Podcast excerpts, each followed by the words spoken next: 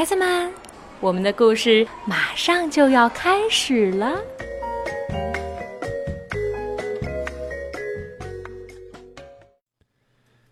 小朋友们好，我是木木爸爸，你也可以叫我叶子叔叔，因为我姓叶。今天我们继续来听青蛙弗洛格的成长故事。这是荷兰著名的儿童图画书作家马克思·维尔修斯的作品，是由湖南少年儿童出版社出版的。这一集叫做《鸟儿在歌唱》，学会珍爱生命。那是一个美丽的秋天，小猪在果园里摘熟透的苹果。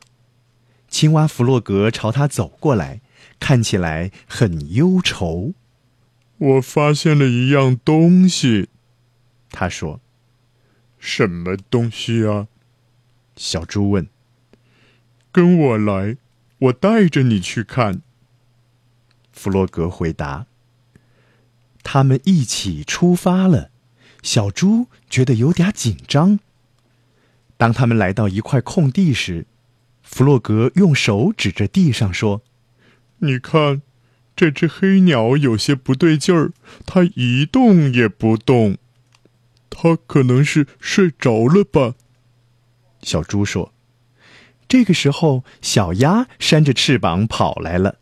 “怎么啦？怎么啦？”他很关心。发生了什么意外呀？嘘，他睡着了。弗洛格说：“但小鸭觉得这鸟儿看起来像是生病了。”这时，野兔正啃着红萝卜从树林里走出来，远远看到这边有什么事情发生，也加入了进来。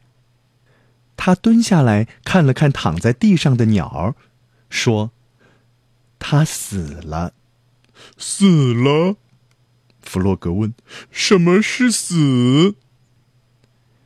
野兔用手指了指蓝色的天空。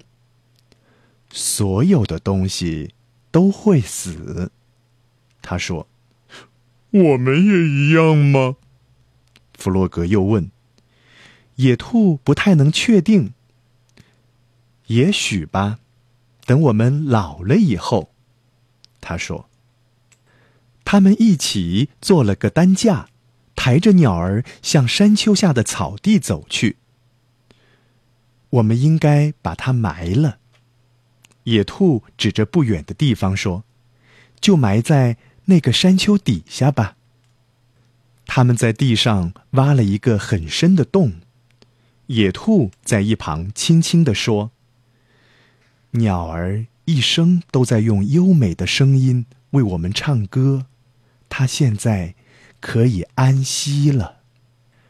大家小心翼翼的将鸟儿放入小洞里，弗洛格还在上面撒了些他找来的野花。小猪流着眼泪用泥土把洞口盖上。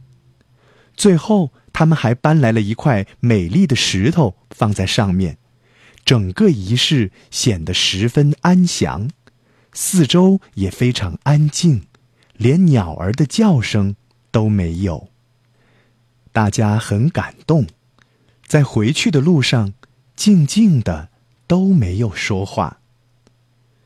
突然，弗洛格跑到大家面前，兴奋的大叫：“我们来玩官兵捉强盗的游戏！小猪，你来抓我吧！”他们又闹又笑，一直玩到天黑。